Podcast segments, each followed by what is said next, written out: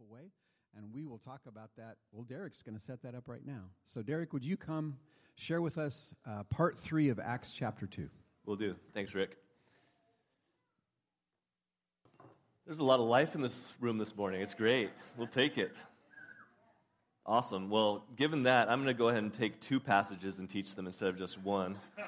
Uh, but do it all in like 20 minutes. So, um, yeah, so we're continuing our study through the book of Acts. We're at the end of Acts chapter 2, so let me go ahead and read that passage, and then I've got a short passage from Romans chapter 6 that I want to read to you too. I actually asked Lily to read it to us this morning, and she wasn't up for it, but maybe next time. uh, Acts 2.42. So after Pentecost, this is the response of the believers. They devoted themselves to the apostles' teaching and to the fellowship, to the breaking of bread and to prayer. Everyone was filled with awe, and many wonders and miraculous signs were done by the apostles. All the believers were together and had everything in common. Selling their possessions and goods, they gave to anyone as he had need. Every day they continued to meet together in the temple courts.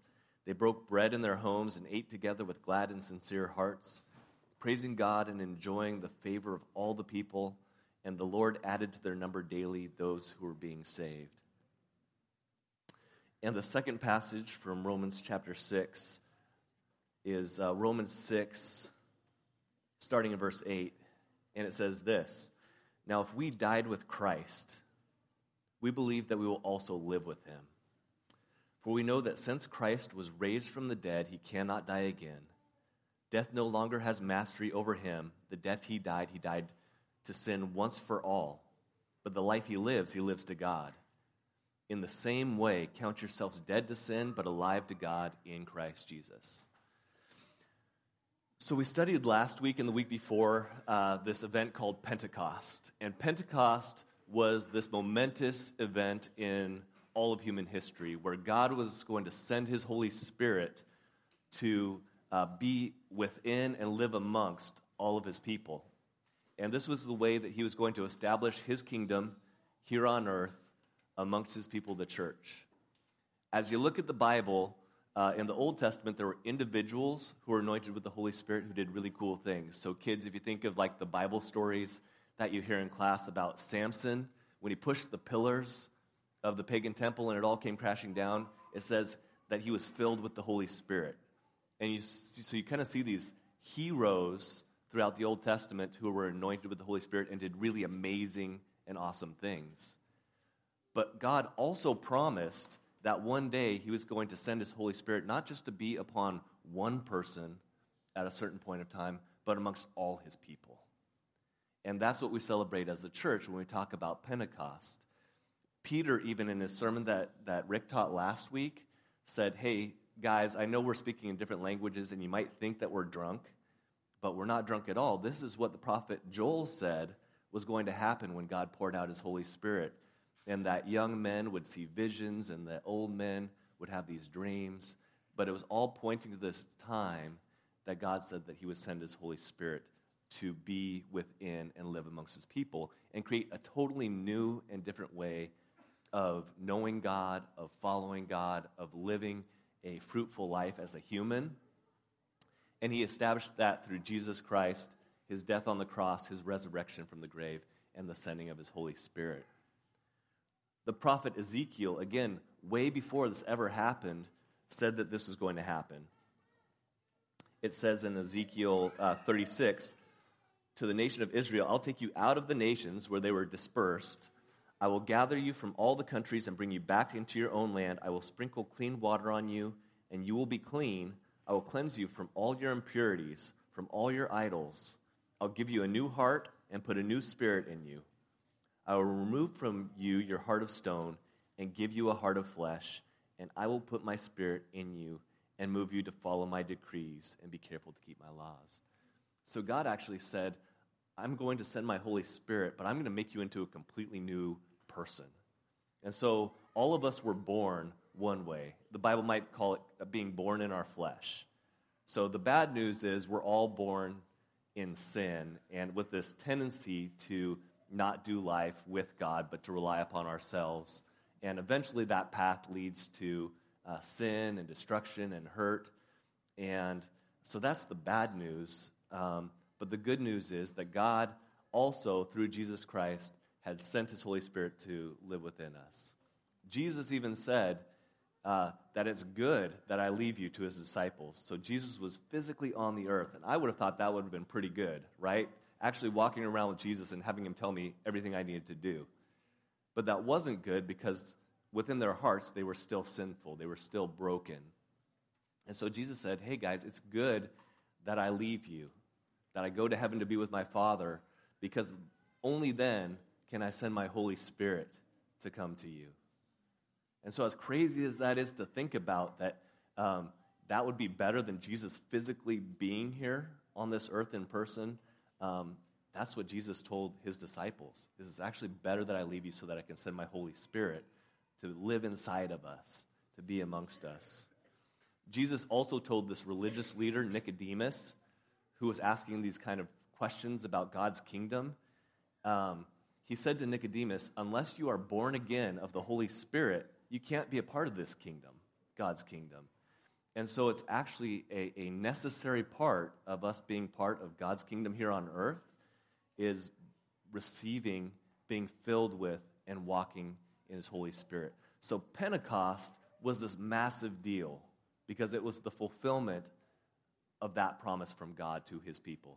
That He was going to give us His Spirit so that we could be made completely new, that we could be born again of His Holy Spirit, and then live and walk and relate to God and relate to one another in a completely new way that people could never before know God and walk with Him, or even know one another and love one another before that time.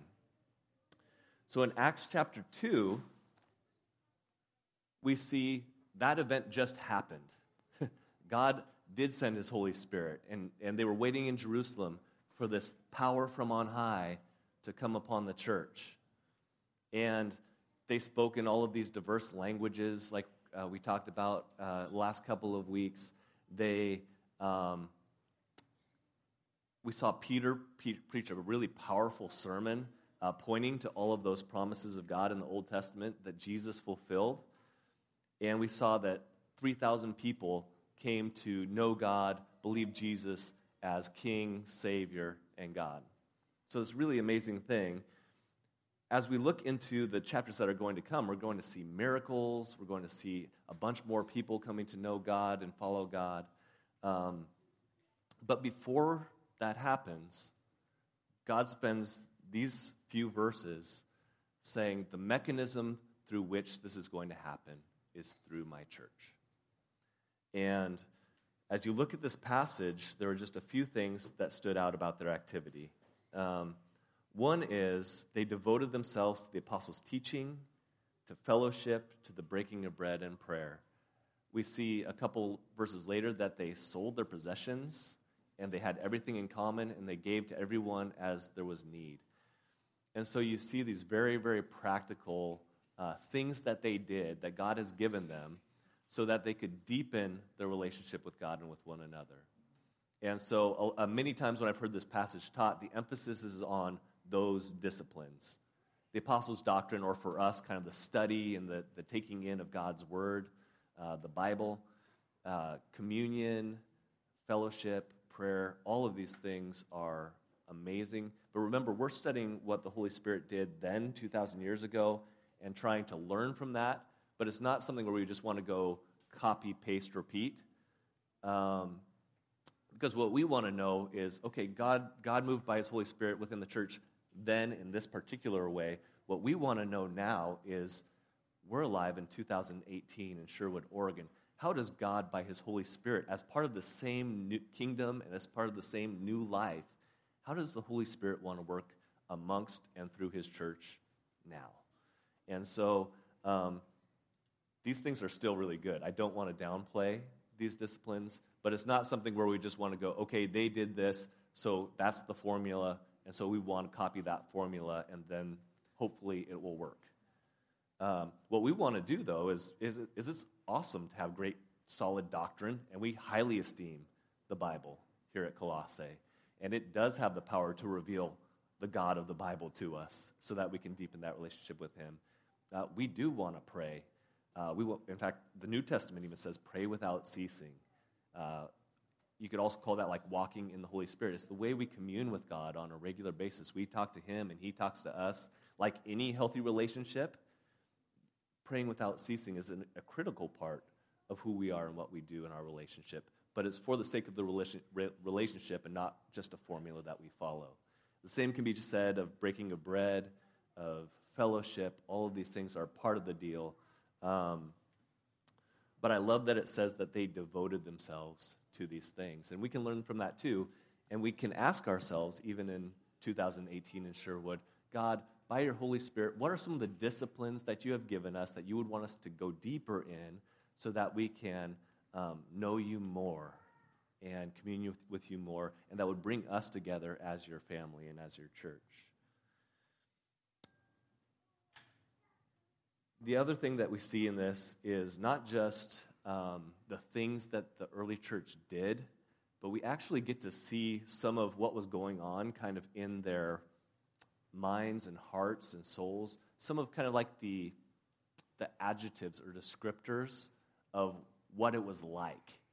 And so um, I read it to you, but are there any descriptors, like phrases or adjectives, that stood out to you as we were reading about the church in terms of kind of what was driving this deep commitment to one another and to God?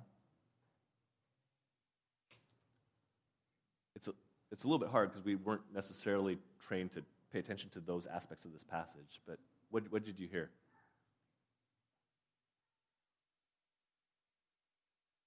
They're filled with awe. Yeah.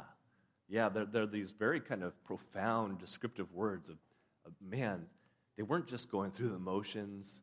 Um, but they were, they were just filled with awe at this whole thing that God, this new thing that God was doing by His Holy Spirit. Yeah, what else? Gladness. Gladness.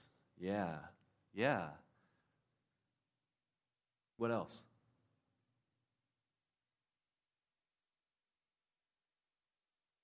Favor amongst the people.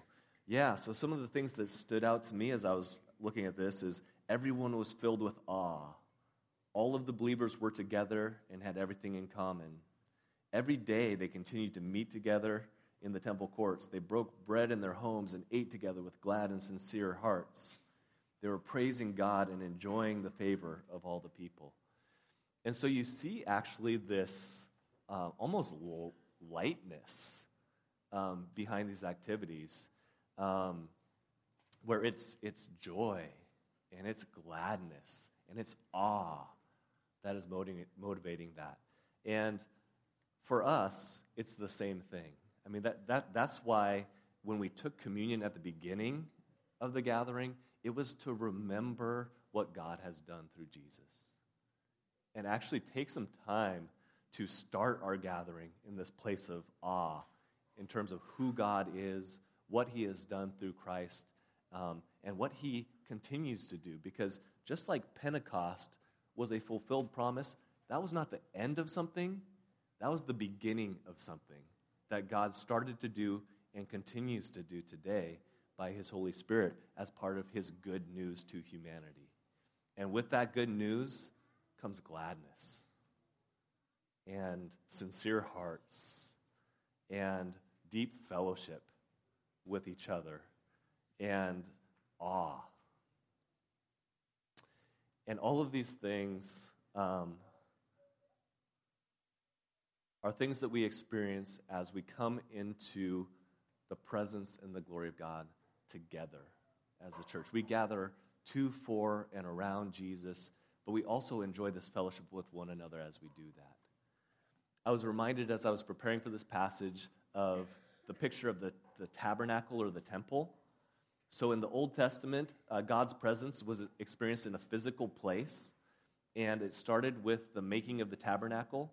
And when they're making the tabernacle, there are descriptions of people being filled or anointed with the Holy Spirit so that God could build that tabernacle where people would experience his presence and his glory.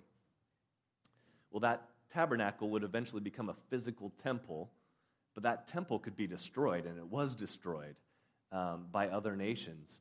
And so there was this time uh, in the Old Testament, if you're familiar with the prophet Ezra and like Nehemiah in that time, where they were rebuilding the walls of the city of Jerusalem and rebuilding the temple, uh, where um, Zechariah says to the people who are building that temple, uh, this guy named Zerubbabel in, in particular, it's not by might nor by power, but by my spirit, says the Lord. And so God built his tabernacle by his Holy Spirit. God rebuilt his temple by the Holy Spirit through people. And God calls us, the church, all of his people, the temple of God. And Jesus is the chief cornerstone of that temple. And so we're all positioned around Jesus as part of God's temple in this day and age. And actually, the Bible says eventually there will be a new temple, a physical temple, where we get to actually be in his presence and worship him in person. Um, but right now, this day and age that we live in, we are the temple of God. And he builds this temple called the church, just like he built the tabernacle, just like he built, rebuilt the temple by his Holy Spirit. And so uh, we get to enjoy and participate in that. It's not by might nor by power, but by the Holy Spirit of God. But that said, we get a role to play because we actually are the temple. And so uh, his presence and his glory dwells within us and amongst us as the church. And this is what God started nearly 2,000 years ago with Pentecost. He sent his Holy Spirit so that we could have this dynamic where we're not just doing life the same way that we've always done life. Uh, we don't have to rely upon our own strength or our own might um, but we actually get to do life in a completely different way. And that's the last thing I wanted to take note of in this passage is uh, there are a couple things that made me uncomfortable reading this. One was they sold all of their possessions and gave them away. That's, that's pretty radical. They also met every single day together as the church. And for me, that was like, well, that, I love you guys. That sounds like a lot. um, but, but, and, and that was a different time and a different context. Um, but at the same time, I can't completely explain it away and write it off as if that's insignificant. Um, there was a complete reorienting of their lives around being part of God's kingdom and living life in this new way that He's invited us into by His Holy Spirit. And um, that's a contrast to what everything that they had done in terms of their approach to life until that point. And so we as the church uh, also are part, part of this kingdom, part of God's kingdom that He is establishing here on earth. And uh, we have been invited in and delivered into this new life, filled with this Holy Spirit, where we have deep relationship with Him and we have deep devotion to one another. And so for, for me, um, what that challenged me to think about is what are some of the ways that God would want us to continue to deepen our relationship with Him and experience of this new life? And what are some of the ways that He would uh, ask us to reorient our lives around our love for one another? Because we're to be known as His disciples by our love for one another. And so this is both a, a celebration of this new life that God has invited us into, but it's also a challenge to step back and go, okay, there's a certain way that if we were just to go with the flow, our lives would look. And we would have certain priorities, and our schedules would be dictated by certain things. Um, but if we were to step back and go, okay, we are not part of this world, we are not citizens of this world, but we are part of God's kingdom in this world. And we are part of this new way of doing life filled with His Holy Spirit. What would that look like? And again, that's not a guilt trip, but that is what would the next step of reorienting our lives around Jesus Christ and the kingdom that He is establishing look like? Um, and that's not a that's not a guilt trip. That is that is, man, God's already started this work a long time ago, and He's actually started a really beautiful, powerful work here within this church family, but what is our next step together? Because what we will see is that God turns the, this world upside down through the, this explosion of His Holy Spirit showing up in this new kingdom. We're going to see that um, play itself out in the chapters that we study through the rest of the book of Acts, but also it's playing itself out in individual lives within this room and individual marriages within this room. And and then for sure as we scatter out to the places that we work go to school uh, into our neighborhoods um, god's holy spirit is still expanding and it is still reaching. And um, we get to be a part of that and so this morning, um,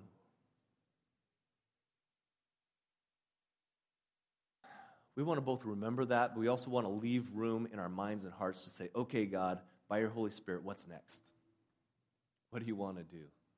Um, I think all of us can sense that God is doing something and has started something really unique and special here. And on, honestly, as uh, one of the leaders here at Colossae Sherwood, uh, it just doesn't feel forced. And I, I love that because it doesn't feel like we're striving or trying to make something happen. We're participating in what God is naturally, supernaturally leading us into by His Spirit. And um, the foundation for all of the miracles that we'll see in the book of Acts and the explosion of, of people coming to know God, um, it, it, it started at Pentecost, but the next step of that was the church devoting themselves to God and to one another. And so that's what we want to focus on this morning is that deep devotion to God and to one another.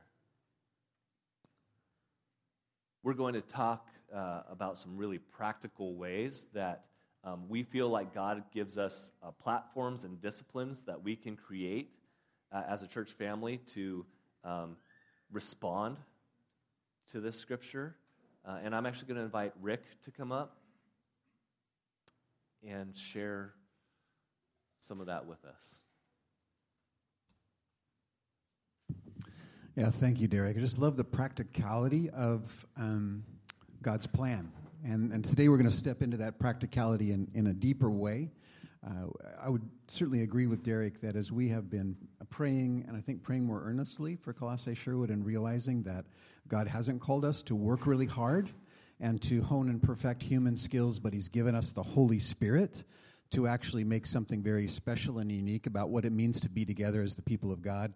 Uh, that we're waiting for that and we're relying on that. And, and I'm sensing that as I'm preparing to teach and as we are getting together to worship, that God is honoring that. And I just kind of feel like every week there's a little bit more of this sense that God is working more and we are working less. And I hope you're experiencing that as well. And that's not just an experience for Sunday, that's an experience for daily life. And one of the ways that we can promote that together is by being together more than just on, on Sunday and being together during the week and being together in community, which has always been a high value. So here are some practical things that when I'm done, I hope you feel them as, hey, I've just been equipped to be a part of what the Holy Spirit is doing in our church. So just this week, we released an app for Colossae Sherwood and this is going to become the centerpiece of communication and information for us. And we're going to work hard to keep it up to date. So maybe you have a child in your hand and you can't do it right now, but when you have hands free, go to your phone and you can go to the App Store and you'll see this app called Colossae Church. And when you open it up, you download it and open it up, you'll see one time you'll see this screen here that says Welcome to Colossae Tigard. And there are some options. And the option I hope you pick is Sherwood. From then on, when you open the app, it will automatically open up to Sherwood. And then from then on, moving forward, you'll see the third screen when you open it, and here are four tabs that move us towards staying engaged and connected. The top tab will be all about community, ways to be part of community, and how to serve on a Sunday. And then gatherings, uh, there's information in all of these places, and hopefully this will be your go to spot. Hey, I heard about that women's event. When is it again? Go to the app, the uh, it'll be there and it'll tell you hey which communities again do we have how do i contact them? Where do we meet? Go to engage. Hey i want to tell my friend about the church and i forgot what time we meet and the address. Go to about and that will tell you about it. Hey i want to see the message again and hear what derek said again about acts chapter 2 go to messages and you can hear the message. So everything in one place. So we look forward to that. The other thing is this. We have had only three communities for the last six months. Today we double from three to six. So we have new hosts and we have new leaders, and we're going to go from three to six. And I believe before the year is over, we might go to seven or eight, which would be fantastic, so that there's a place for everyone here to be a part of community. So if you go to the website later on when your hands are free, uh, you can check out the six communities that we have, the green ones that are listed here Brookman, Hazelbrook, Ladd Hill, Stafford, Stellar, and Woodhaven. These are Sherwood communities specifically. Tigard has somehow snuck into the middle of our map, but we're going to be okay with that because we're a family of churches. But the six green ones you see are our six communities, and I want you to see where they are so that when it's time to look, you might start with the community closest to where you live. That may be one reason to go to a particular community. It's not the only reason, but it can be a great place to start. So that's where they are. And now the next slide here is who they are. These are actually six email addresses. Every community has one, and these are our communities. And I'm going to have these leaders come up in just a minute. But we have the Brookman community, the Hazelbrook community, the Ladd Hill community, the Stafford Road community, the Stellar community. Yes, that's not quality, that's actually a street in Sherwood. And then we have Woodhaven. So, what we want to do now, real quick, is to bring up these leaders and these hosts. So, guys, if you would come up, we're going to have you introduce yourselves. Tell us what night you're meeting, and, uh, and then you'll have faces to identify as you see this on the website. And guys, come up and line up, but when it's your turn to introduce yourself, you're going to have to come over here to the mic, so because we don't have a hundred foot of cord.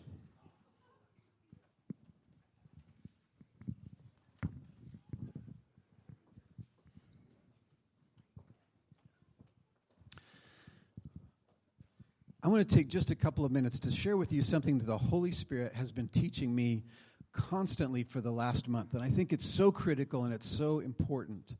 Most of our life is built around, in the United States, an economy of goods and services. And so we kind of get into this mindset of interacting with institutions and places and people around goods and services. I go to a store not to see my favorite clerk, might, but that'd be secondary. It's primarily goods and services. And this is how we live our life. And when the goods and services aren't being provided that we want, then we switch opportunities. We shop. We go somewhere else because there's certain goods and services that I am after. And I want to invite you today, I know you're working hard at this, to get ourselves free from the idea of goods and services when it comes to the church and to the kingdom of God. The kingdom of God is not an economy of goods and services. It's an economy of relationships. It's economy of human beings. And so we want to get set free from kind of church shopping where I'm looking for the goods and services that I want, but instead I'm looking for the people I can trust, the people I'm safe with, and the people I can love.